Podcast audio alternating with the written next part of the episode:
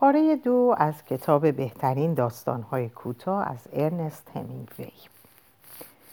شیکاگو یکی از مراکز مهم فرهنگی آن روز آمریکا بود. همینگوی در مدت پانزده ماهی که در آنجا گذراند در کنسرت های موسیقی حضور پیدا کرد. به تئاتر رفت و کتاب های بسیاری مطالعه کرد. او در این حال کم و بیش هر روز برای الیزابت نامه می نوشت در نامه از چیزهایی که در شیکاگو می‌دید مینوشت و از چیزهایی که می‌خواند حرف می‌زد. در ماه دسامبر الیزابت فرصتی به دست آورد تا مجددا سری به شیکاگو بزند. بیداری او در فضای مرده زادگاهش سنت لوئیس سبب شده بود تا فرصتی را که پیش آمده بود از دست ندهد. نامه های ارنست همه سرشار از انرژی و نویدهای هیجان انگیز چیزهایی بود که در آینده انتظارشان را می‌کشید. هیچ مردی تا آن وقت چنین نامه برایش ننوشته بود. هیچ مردی تا آن وقت تا این حد به او اعتماد نکرده بود. فانی خواهرش خوشبختی او را نداشت. مصرانه به او می‌گفت که دیگر نباید به شیکاگو سر بزند. می‌گفت از دنیای مردان باید پرهیز کرد اما الیزابت بیقرار بود. در سوم سپتامبر برای همینگوی تلگرام فرستاد. یک شنبه منتظرم باش. با ورود الیزابت یک هفته پر جنب و جوش دیگر آغاز شد. مهمانی، موسیقی، تئاتر و آدمها هر کسی آنها را می‌دید در اشتیاق آنها نسبت به همدیگر تردید نشان نمی‌داد. با هم به مؤسسه هنر شیکاگو رفتند. همینگوی بیشتر یک شنبه های عمرش را همراه مادر و خواهرها به آنجا سر زده بود. در اینجا بود که برای اولین بار با هنر مدرن آشنا شده بود. آن روز ارنست و الیزابت در بخش کلکسیون دائمی نمایشگاه هنر شیکاگو تابلو کنار پنجره اثر ماتیس توالت اثر کاسات و صخره های تورومی اثر مونه را دیدند.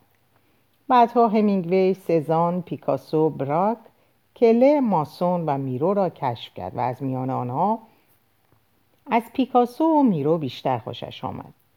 هرچند همینگوی به نقاشی های علاقه نشان می‌داد که خط داستانگویی داشتند تابلوهای همچون کلوپاترا ببر و شیر زخمی اثر دلاکورا و اروج باکره اثر الگرکو با این همه در آن پاییز 1920 همینگوی هنوز به درستی نمی‌دانست که مدرنیسم چیست. الگوهای او همه از قرن 19 هم مایه می گرفت.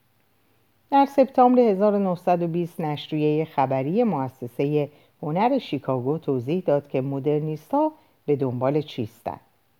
مدرنیستا تلاش می کنند شگرد هوشمندانه را که از ویژگی های قرن 19 است به کناری افکنند.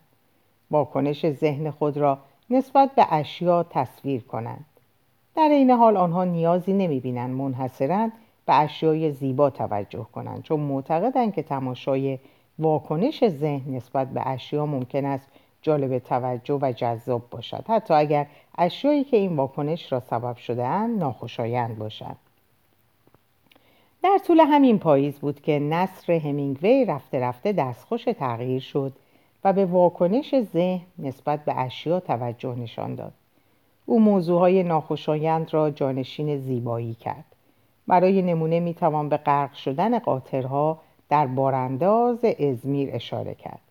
به مشت زن گیج و منگ وحشت های جنگ لگوری های یک ایستگاه قطار فرو افتادن بمب بر سر سربازان به دام افتاده آدمکش های اجیر شده حجوم گاو به اسبای درمانده ترس و کابوس و جز اینها می توان گفت که در مدتی کمتر از دو سال داستان همینگوی کاملا با توصیف مؤسسه هنر شیکاگو تطابق پیدا کرد و با این همه کاملا مدرن از کار در نیامد. ریشه های این تناقض را می توان در اوک پارک زادگاه همینگوی و نگرش سنتی و محافظ کارانه مردم آن پیدا کرد. در نمایشگاهی که از آثار نقاشان مدرن مدتی پیش از آن در اوک پارک برگزار شد و آثار نقاشانی چون پیکاسو، ماتیس، دوشان و دیگران در معرض دید تماشاگران قرار گرفت و همینگوی نیز از آن دیدن, دیدن کرد. یکی از منتقدان اوک پارک که خود نیز نقاش بود آثار نمایشگاه هنر مدرن را مورد تمسخر قرار داد و حتی به آن حمله کرد.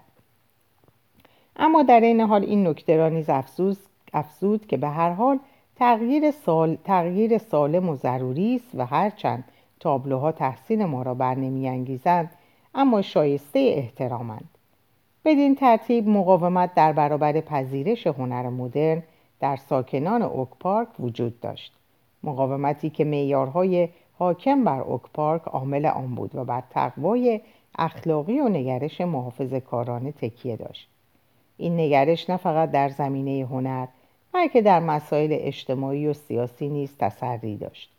نمونه آن را در نامه یکی از ساکنان اوک پارک می‌بینیم که در 1914 نوشت.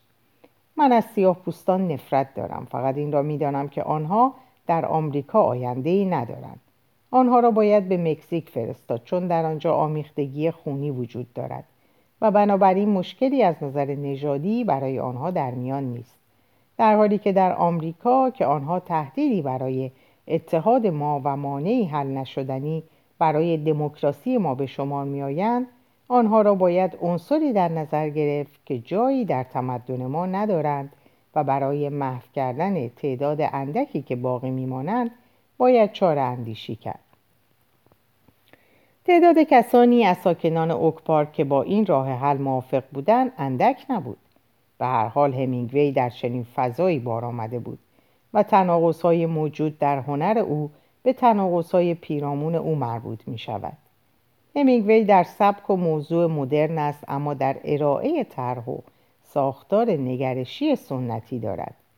او می گفت که اثر باید داستان جالبی را بازگو کند و در همین نکته است که مدرنیست ها از هنرمندان قرن 19 جدا می شوند در حالی که آثار دلاکروا و وینسلو همر داستان نقل می کنند آثار پیکاسو و میرو از عنصر داستان خالی است.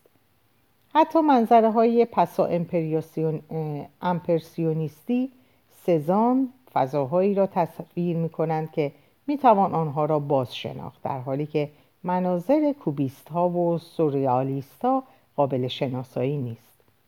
بدین ترتیب همینگوی از اوک پارک ارزش های سنتی و احترام به داستان معلوف را کسب کرد. اما در این حال انبان ذهنش چیزهای نو را نیز در خود جای داد.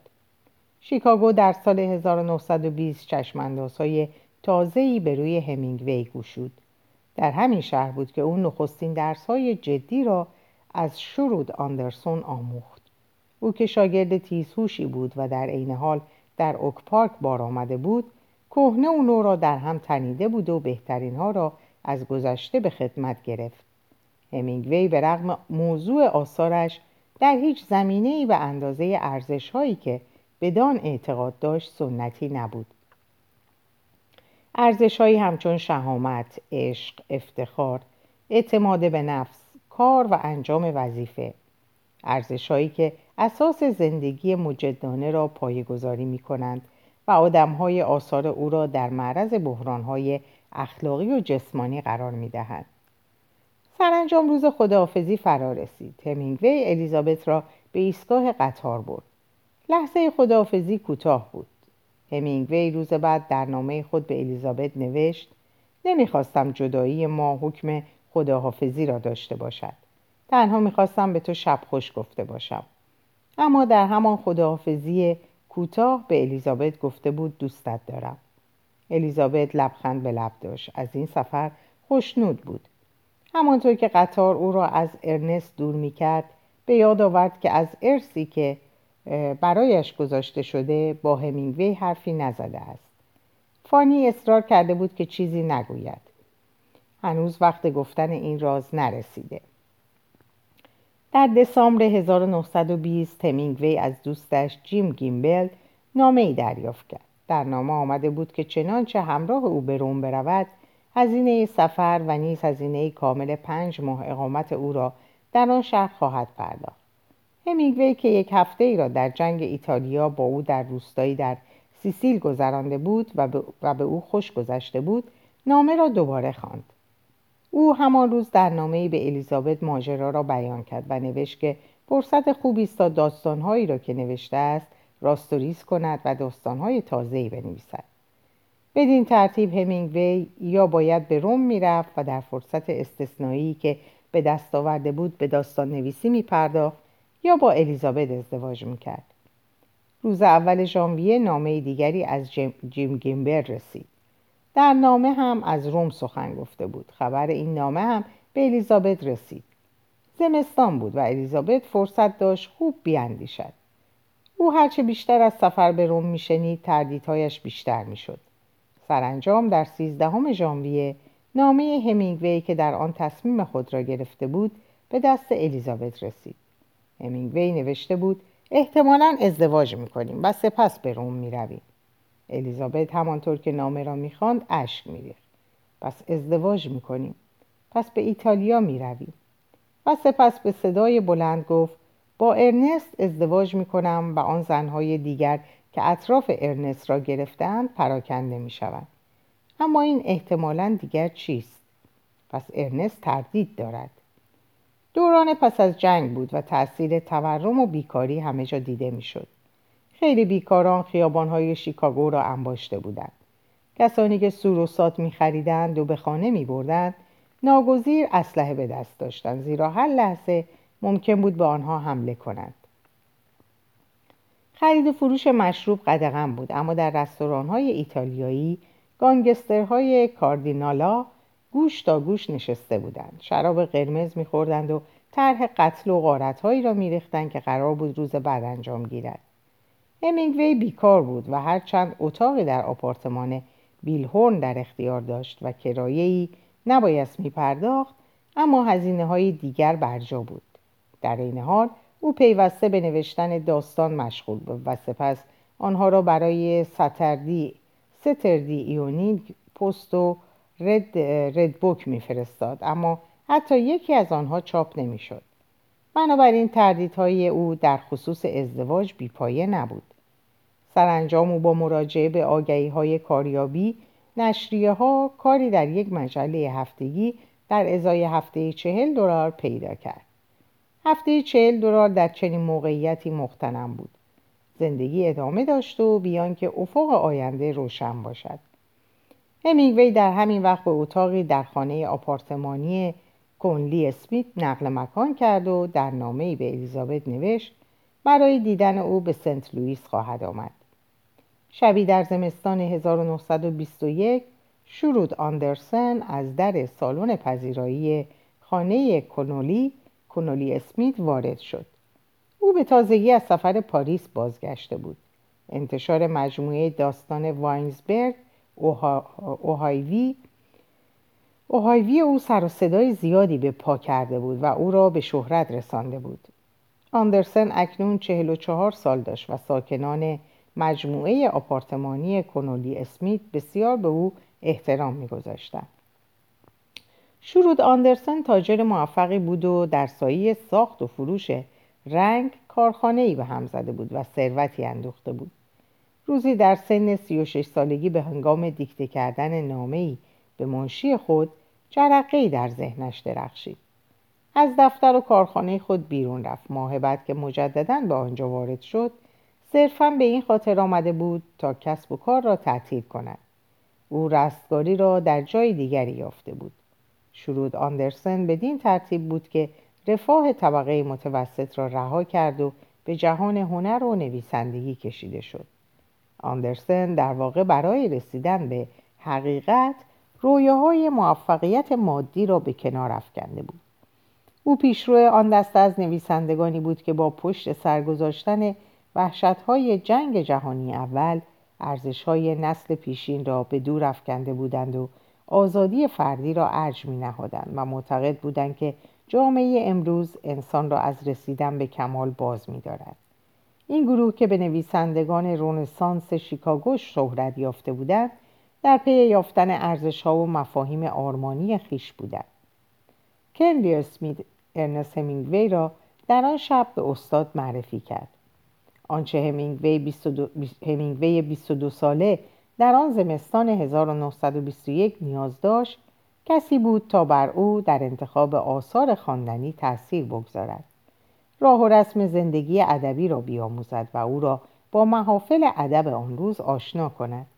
و همینگوی نمی‌توانست کسی را بهتر از شرود آندرسون بیابد. ارنست پس از چند بار دیدار با شرود شیوه مکاتباتش تغییر کرد و بیشتر جنبه ادبی به خود گرفت. او کما بیش در هر نامه خود به الیزابت از کتاب تازه‌ای که خوانده بود یاد می‌کرد و نمونه میآورد. برای نخستین بار میان داستان و رمان عوامانه و داستان و رمان ادبی تمایز قائل می‌شد. در همین دیدارهای گهگاهی با شرود آندرسن درک او از نقش نویسنده راستین رفته رفته شکل گرفت. مطالعه مجموعه داستان, داستان زیبای واینزبرگ اوهایو شرود آندرسن تأثیر عمیقی بر او به جا نهاد.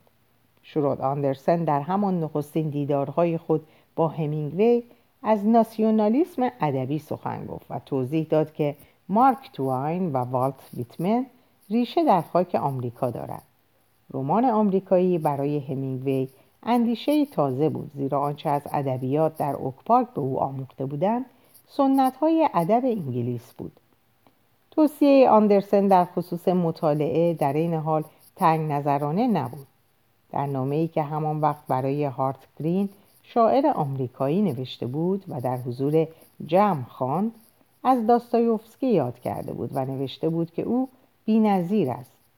به هارت گرین نوشته بود رمان‌های روسی بخوان. دو کتابی که از او حتما باید بخوانی برادران کارامازوف و جن است. نوشته بود اگر یک نویسنده وجود دارد که من میل دارم جلوی پایش زانو بزنم این اوست. او به آثار تورگنیوف و دی اچ لارنس نیز اشاره کرده بود. نوشته بود که تمام نویسندگان نیاز به گذشته دارند. نیاز به آن دارند تا در ابتدا از آنچه نوشته شده کش بروند به آریه بگیرند و بدزدند. چیزی که هست هنر آن را داشته باشند تا آنچه را می‌گیرند مال خود کنند. همینگوی به سرعت اندرس های اندرسون را جذب کرد اما تأثیر آن اندرس ها آنی نبود. مطالعه حزب و عمل آوردن آثار نویسندگان نو نیاز به زمان داشت. ظاهرا همینگوی آثار داستایوفسکی تولستوی و لارنس را بعدها در 1922 در پاریس مطالعه کرد.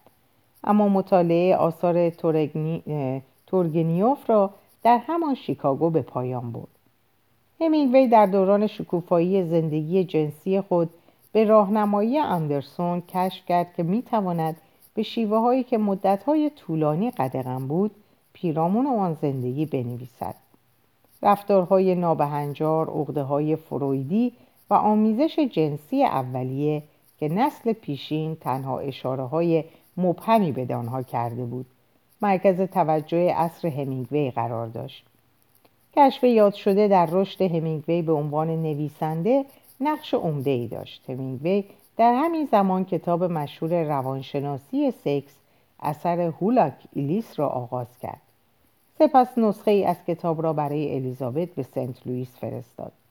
دو هفته پس از آن بود که همینگوی و الیزابت هدلی ریچاردسون نوشتن مطالبی را پیرامون مسائل مورد بحث کتاب آغاز کردند و برای هم میفرستادند. در واقع کشوری که همینگوی در آن زندگی می‌کرد سرزمین جدیدی بود که مرد می‌توانست در زمینه مسائل سکس با زنی که دوستش دارد به بحث بپردازد. سرزمینی که دیگر تن زن در آن تابو نبود و آن را اوریان می‌شد بر صحنه دید و دیگر کسی آن را گنجی نمی‌دانست که در نهانگاه خانه باید پنهان بماند. این آزادی نویافته در حقیقت گذرنامه همینگوی برای ورود به قرن بیستم بود و آندرسن اگر نگوییم که در صدور این گذرنامه نقش داشت دست کم مهر روادید بر آن زده بود. گذرنامه ای که همینگوی اهل اوکپارک با آن دشهای رخن ناپذیر سکس چنانچه در زادگاهش مانده بود هرگز به دست نمی آورد. شرود آندرسن به همینگوی اندرس داد که برای آثار خود ارزشی بسیار قائل باشد و آنها را مجانی به دست هیچ ناشر کتاب و سردبیر مجله و روزنامه ای ندهد. نویسنده حرفه‌ای برخلاف آماتور باید از راه چاپ آثارش زندگی کند. اگر این آثار ارزش چاپ شدن دارند پس باید بهایی هم در ازای آن به نویسنده پرداخت شود. این درسی بود که پسرک ساکن اوک پارک آویزه گوش خود کرد. همینگوی در آپارتمان شرود آندرسن که در فاصله دو بلوک با خانه کنلی اسمیت قرار داشت و نیز خانه یلاقی او در پارک پالوس همان اندرسهایی را شنید که نویسنده مشهور آن روز آمریکا به نویسندگان جوان دیگر داده بود. به همینگوی گفت که باید اتاقی در اختیار داشته باشد اتاقی که کاملا از آن خودت باشد و مسائل روزمره در آن راهی نداشته باشد. در شیکاگو دو بلوک دورتر از آپارتمانش در خیابان دیوژن آندرسن یک جای اختصاصی برای نوشتن خود داشت که در آن تنسی همسر آندرسن هیچگاه مزاحمش نمی‌شد. به همینگوی گفت هیچ کس نه همسر نه اعضای خانواده نه دوستان هیچ کس نباید مزاحم کار نویسنده شود. گفت دنیای کسب و کار دامی است که برای مزاحمت با کار نویسنده تحریزی شده است. بنابراین باید از آن دوری کرد. نوشتن بریده بریده یک صد حالا نوشتن یک صد بعد از انجام کاری دیگر. دشمن کار هنرمند است. محیط کار هنرمند باید از هر نوع مزاحمت آری باشد. همینگوی به دقت گوش داد و به خاطر سپرد و سال بعد در پاریس اتاق جداگانه اجاره کرد و هر روز صبح برای نوشتن به آنجا می‌رفت. همینگوی از دیدارهای خود با شرود آندرسن برای الیزابت می نوشت و در عین حال و به ویژه در طول ماه فوریه 1921 مرتب می نوشت که به دیدن الیزابت به سنت لوئیس خواهد آمد. اما رفتنش را مرتب به عقب میانداخت. ماه مارچ رسید اما هنوز از ورود ارنست به سنت لوئیس خبری نبود. الیزابت شب و روز را با دلهوره میگذراند و در عین حال جرأت نداشت رازی را که میان او و ارنست وجود داشت راز عشق را برای دوستان نزدیکش افشا کند. سرانجام در روز دهم مارس ارنست با قطار وارد سنت لوئیس شد. در این سفر تنها نبود و کتی اسمیت دوست دیرین الیزابت نیز همراهش بود. پس از این سفر بود که زنان زیادی که دور و اطراف ارنست میپلکیدند پراکنده شدند. ارنست عاشق شده بود و عشق برای همینگوی به معنای ازدواج بود. او و الیزابت نمی‌خواستند در سنت لوئیس زندگی کنند. در کانادا چرا؟ چون همینگوی برای روزنامه استار کانادا مقاله میفرستاد. در این حال همینگوی روی داستانهایش کار می‌کرد تا روزی بتواند از راه فروش آنها گذران کند. همینگوی در این موضوع تردیدی نداشت. ارنست سپس همسر آیندهش را به اوکپارک زادگاهش برد تا او را به پدر و مادرش معرفی کند. گریس مادر همینگوی آنها را برای شام شب یکشنبه دعوت کرد و آنها پذیرفتند. اما وقتی غذا آماده شد و میز چیده شد دو دلداده پیداشان نبود. آنها که در دنیای خود غرق بودند شام آن شب را از یاد برده بودند. اما به هر حال رفتار پدر و مادر همینگوی با الیزابت برخلاف اختار ارنست بسیار صمیمانه بود. در اینجا بود که الیزابت رازی را که ماها بود با خود نگه داشته بود و خواهرش فانی او را از افشای آن برحضر داشته بود بر زبان آورد سهامی به مبلغ پنجاه هزار دلار به عنوان میراث به او رسیده بود که ماهانه 300 دلار بازدهی داشت و بنابراین با تبدیل آن به پول اروپایی در هر جای اروپا و به خصوص ایتالیا که آرزوی ارنست بود می توانستند زندگی کنند. الیزابت سرانجام زمان و مکان عروسی را تعیین کرد و ارنست فهرست مهمانان را برای او به سنت لوئیس فرستاد تا دعوتنامه برایشان فرستاده شود. اگنس فون کوروفسکی دختری که در بیمارستان صلیب سرخ میلان پرستارش بود از جمله این فهرست بود بر روی هم 450 مهمان دعوت داشتند زمان عروسی سوم سپتامبر 1921 و مکان خانه یلاقی خانواده همینگوی در کنار دریاچه والون تعیین شد. گریس مادر همینگوی رهسپار آنجا شد تا خانه را آماده کند. سوم سپتامبر در این حال یک روز پیش از پنجاهمین سالگرد تولد دکتر همینگوی نیز بود. مادر ارنست به اطلاع پسرش رساند که هدیه و کارت جشن تولد پدرش را فراموش نکند. گریس برای نشان دادن علاقه خود به فرزند و زدودن کدورتهای گذشته برای ارنست نوشت ظاهرا مدتهای زیادی است که از تو نامهای به دست من نرسیده. با همه وجود امیدوارم تمامی نقشه هایت به انجام رسد. مادر هنوز هم تو را دوست دارد. هرچه زودتر برایم بنویس و همه چیز را برایم شرح بده. گریس دور نقطه پایان آخرین جملهش را خط کشیده بود تا جایی بوسش را نشان دهد و بگوید که با بوسه خود در واقع نامه را مهر کرده است. هدیه دکتر همینگوی در شب عروسی به فرزندش یک اسکناس صد دلاری بود و مادر همینگوی تخت خوابش را به عنوان هدیه در اختیار عروس و داماد گذاشت. ماه اصل دو هفته طول کشید. در بازگشت به شیکاگو دشواری های مالی شروع شد. در اداره نشریه‌ای که همینگوی کار می‌کرد مشکلاتی پیش آمد و بنابراین در آخر اکتبر از چک حقوق خبری نبود. موقعیت آنها وخیم نبود اما برای خرید بلیت به مقصد ایتالیا که ماهها طرح آن را ریخته بودند پول لازم را داشتند. ناگهان دو رویداد حیاتی زندگی همینگوی را به کلی دگرگون کرد. نخستین رویداد مرگ عموی الیزابت بود که برای او ده هزار دلار به ارث گذاشت. آنها حالا می توانستند هزینه سفر را تأمین کنند و بقیه را به حساب بانکی الیزابت بسپارند. دومین رویداد بازگشت شرود آندرسن از پاریس به شیکاگو بود. آندرسن به آنها گفت که بدون درنگ آزم پاریس شوند. به آنها گفت که اجاره خانه و شراب در آنجا ارزان است. همینگوی می تواند در آنجا در پارک ها و کافه های پیاده روها بنویسد.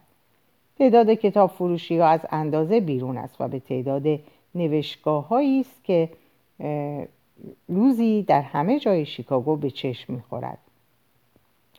آندرسن گفت که مجموعه داستان خود واینسبرگ اوهایو را در ویترین کتاب فروشی سیلویا بیچ دیده است. و توضیح داد که سیلویا بیچ صاحب کتاب فروشی و انتشاراتی شکسپیر و شرکاست که آثار بسیاری از نویسندگان و شاعران را به چاپ رسانده و افزود که او همه هنرمندان را در پاریس می‌شناسد و تاکید کرد که اگر همینگوی می‌خواهد نویسنده بشود باید به پاریس برود. آندرسن هنگامی که تردید ارنست و الیزابت را دید گفت که فکر کردن به ایتالیا را از سر بیرون کنند و یک راست به پاریس بروند. زیرا در پاریس به هنر و هنرمند ارج می‌گذارند و از هنری جیمز نویسنده بلند آوازه آمریکایی نقل قول کرد که گفته بود در پاریس هوا آکنده از سبک است. سپس برای الیزابت از ازرا پاوند شاعر نامآور آمریکایی گفت و از انگشتان بلندش یاد کرد که موقع حرف زدن مدام آنها را لابلای موهای بلند و شرابیش فرو می‌برد و آنها را به عقب می‌کشد و نیز از گرترود استاین بانوی نویسنده آمریکایی که نوآوری هایی در نوشتن به وجود آورده بود و خانه مشهورش در رودولفلور در ساحل چپ رود سن, سن پاریس به جمعآوری آثار پیکاسو مشغول بود و گفت که همینگوی می‌تواند چیزهایی از او بیاموزد. آندرسن سپس گفت که برای آنها توصیه نامه می نویسند و نیز برای کسان دیگری که آندرسن تصور می‌کرد به نوعی می‌توانند همینگوی را یاری کنند و سفارش کرد تا وقتی بتوانند جایی برای سکونت پیدا کنند بهتر است در هتل یاکوب که جایی تمیز و ارزان است اقامت کنند. و افسوس که هتل یاکوب انباشته از توریستای آمریکایی است که پول زیادی هم ندارد. همینگوی دو دل ماند. دو سالی بود که او در رویایی رفتن به ایتالیا به سر می برد. از این گذشته اندکی با زبان ایتالیایی آشنا بود در حالی که یک کلمه فرانسه نمی‌دانست. اندرسن به او اطمینان داد که این موضوع بی اهمیت است. حتی برای نویسنده این گونه بهتر است و نکته مهمتر آن است که از آنجا آمریکا را بهتر می‌بیند و برای آنکه خیال او را تخت کند گفت که بر سراسر سر آمریکا مادیگرایی بلند پروازانه ای سایه افکنده و شادی حاصل از این مادیگری ها تنها می‌تواند به مرگ روح بیانجامد و تأکید کرد که اینجا نمانند و نیز به همینگوی اطمینان داد که کسی که در پاریس به تجربه می‌پردازد نباید نگرانی داشته باشد چون انسان می‌تواند در آنجا با درآمد سالانه 1200 دلار زندگی کند و دچار بیماری موفقیت که تمام نویسندگان آمریکا را مبتلا کرده نشود. شوق و ذوق آندرسن که حاصل دریافت جایزه هزار دلاری از سوی مجله دایل و انتشار مجموعه داستان پیروزی تخم مرغ او بود همینگوی را از رفتن به ایتالیا منصرف کرد. پاریس ظاهرا برای روحیه آندرسن اعجاز کرده بود. همینگوی هیچگاه او را تا این حد سرزنده ندیده بود. الیزابت و ارنست همانطور که از خیابان سرد ماه اکتبر به طرف محل سکونت اجارهی خود می‌رفتند صحبتهای استاد در گوششان بود و از پاریس حرف می‌زدند الیزابت گفت هر جا تو بخواهی می‌رویم. پاریس یا روم برای من فرقی نمی کند بستگی به این دارد که کجا فرصتی برای نوشتن تو فراهم آید. او در این حال هشت سال فرانسه خوانده بود و بنابراین می توانست از پس کارهای خانه و تهیه سوروسات در پاریس براید آنها در سر راه خود از جلوی شرکت خطوط دریایی فرانسوی گذشتند و لرزان در آن هوای سرد اوقات حرکت کشتی ها را در روی ویترین خواندند. بنابراین سفر به ایتالیا را برای وقت دیگری گذاشتند. امینگوی در شب پیش از حرکت تمامی قوطی های کنسرف و کمپوت خود را در کوله پشتی خود ریخت. از پلکان آپارتمان شرود آندرسن بالا رفت و سپس آنها را روی میز نهارخوری آندرسن خالی کرد و بدین ترتیب حق شناسی خود را به استاد نشان داد آندرسن بعدها نوشت فکر خوبی بود آدمی تمام غذاهایی را که ناگزیر بود جا بگذارد برای دوست نویسندهش می آورد. به یاد دارم که با آن چهره تماشایی و شانه های پهن خود از پلکان که بالا می آمد نام مرا به صدای بلند بر زبان می آورد. همینگوی در همین زمان از طرف روزنامه استار, استار کانادا به عنوان خبرنگار سیار در اروپا انتخاب شد. صبح چهارشنبه دوستان و برخی از اعضای خانواده به ایستگاه قطار آمده بودند تا الیزابت و ارنست را که به نیویورک می‌رفتند بدرقه کنند مارسلین خواهر بزرگ ارنست که در میان جمعیت ایستاده بود دستکشهایش را به طرف الیزابت پرتاب کرد تا همراه به یاد او باشد همواره به یاد او باشد. سرانجام روزی که انتظارش را میکشیدند از راه رسید.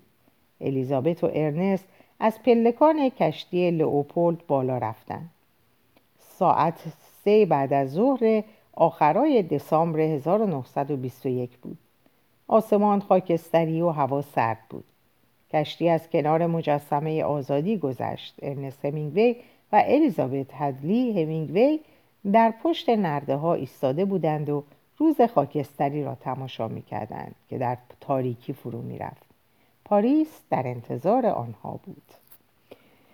بله در اینجا به پایان این پاره می‌رسم براتون اوقات خوب و خوشی رو آرزو می‌کنم و به خدا میسپارمتون خدا یار نگهدارتون باشه